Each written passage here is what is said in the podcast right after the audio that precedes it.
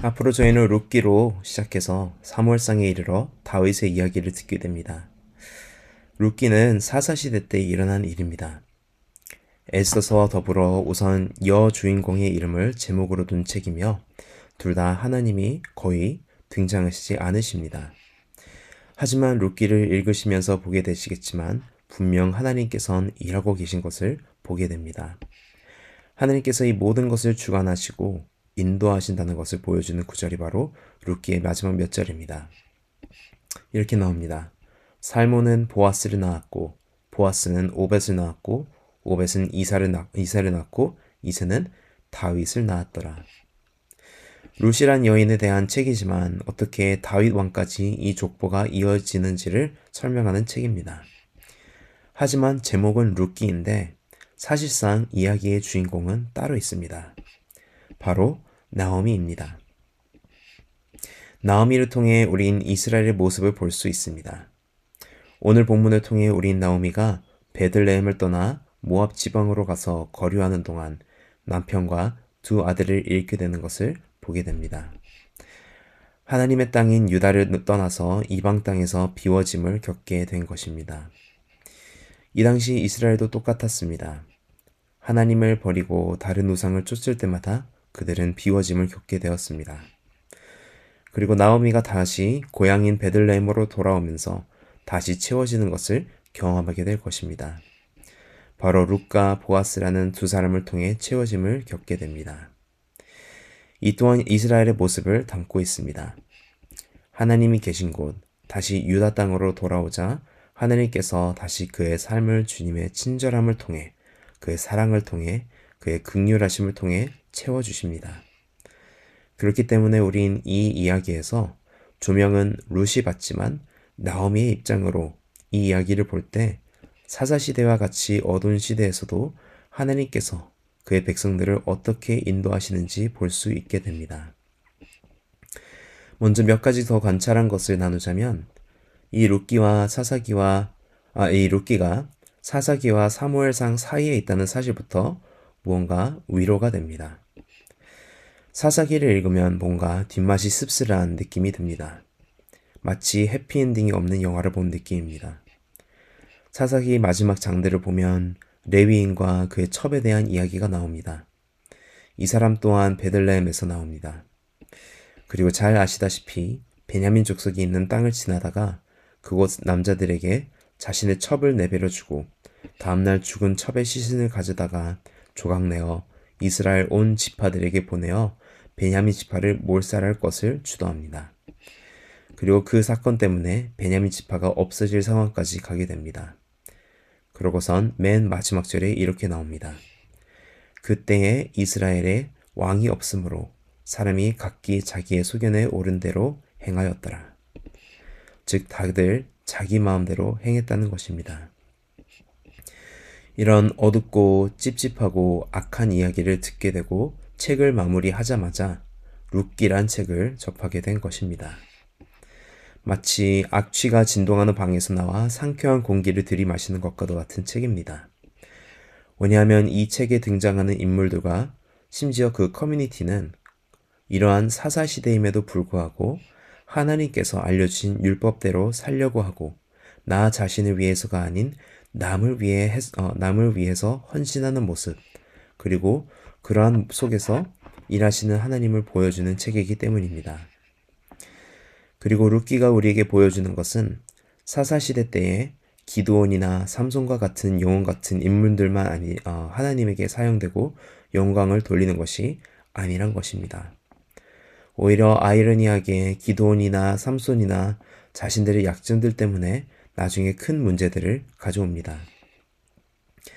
하지만 룻기에 등장하는 인물, 인물들은 한 과부와 한 이방 여인과 한 베들레헴 시골 남자입니다. 한편으론 형편없고 볼품없는 사람들이지만 이들이 어두운 세상 속에서 흔들리지 않고 하나님을 붙잡고 그의 말씀대로 살아가려는 모습들을 통해 하나님께서 이러한 자들을 통해 역사하신다는 것을 보게 됩니다. 오늘의 본문에서 등장하는 나오미의 상황을 보고 묵상한 것을 몇 가지 나누고자 합니다. 우선 나오미의 가족의 이름들을 보면 재밌는 사실을 몇 가지 보게 됩니다. 나오미의 이름의 뜻은 달다, 혹 유쾌하다, 좋다, 즐겁다 라는 뜻을 가지고 있습니다.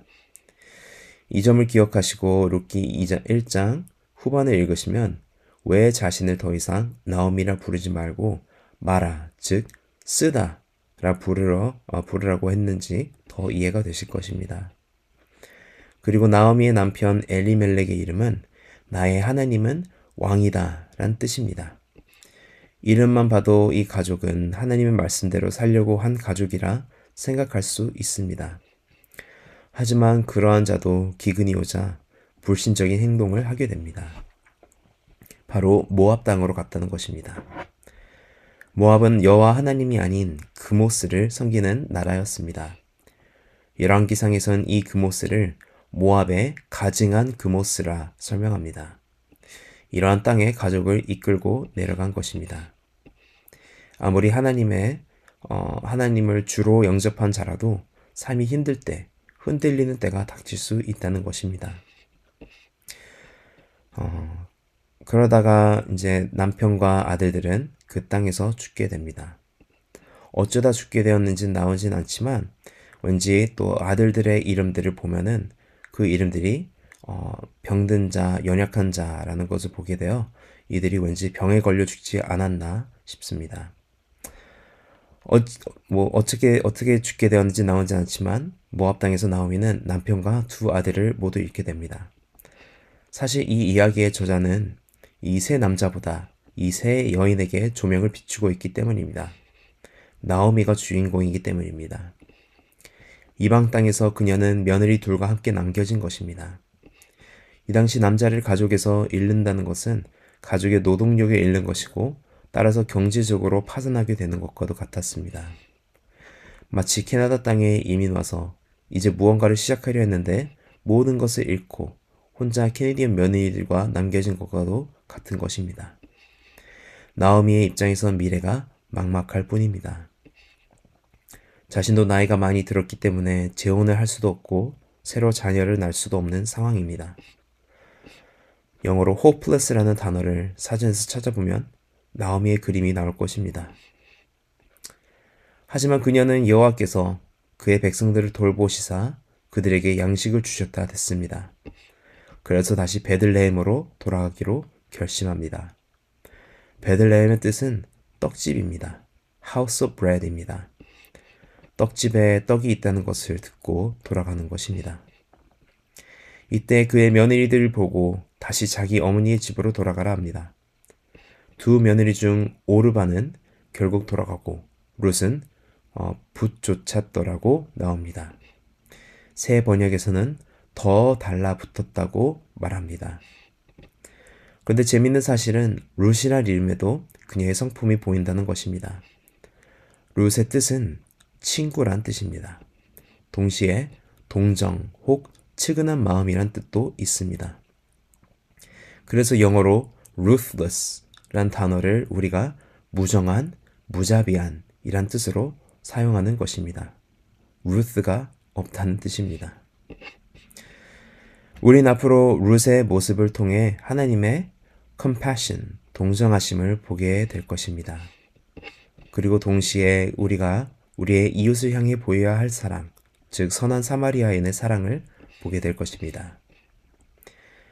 그리고 앞으로 이 두 여인과 보아스라는 남자 사이에서 일하시는 하나님을 보게 될 것입니다.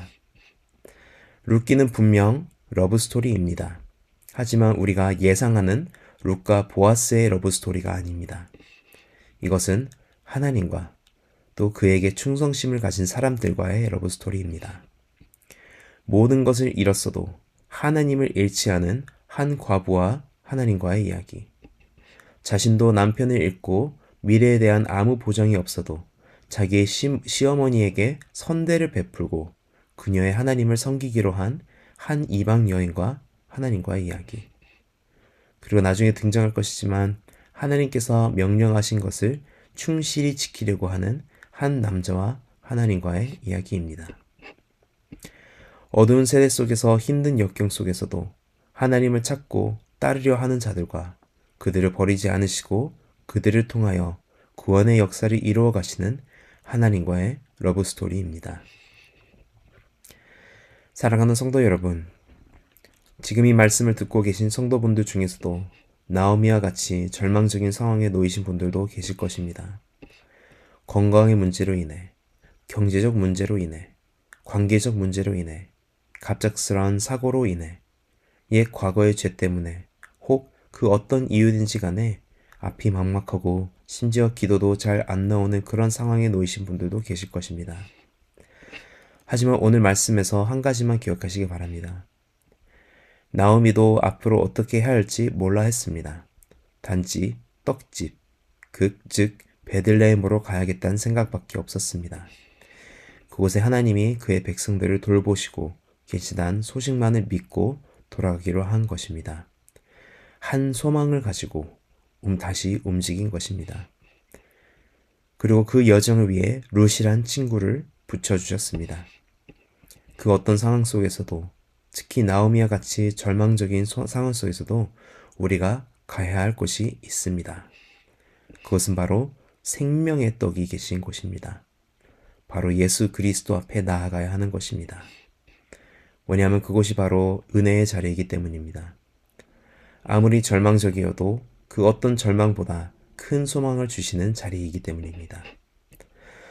로마서를 통해 배운 것과 같이 우리 주 예수 그리스도를 통해 우린 하나님의 영광을 바라고 즐거워할 수 있고 우리 주 예수 그리스도를 통해 환란 중에도 즐거워할 수 있는 것입니다. 그리고 우리에게 그 자리에 나아가기까지 룩과 같은 친구를 함께 동행할 자를 이미 우리에게 주셨습니다. 바로 보혜사 성령이십니다. 오늘도 우리에게 주신 성령으로 말미암아 하나님의 사랑이 우리 마음에 부은 바 되길 소망합니다. 그 어떤 상황 속에서도 주님을 바라보고 주님의 도를 따라 주님 앞에 나아가실 때 오늘 이 자리에 계신 성도분들 마음 마음마다 주님의 크신 사랑과 소망이 가득 채우기를 주님의 이름으로 간절히 축원합니다.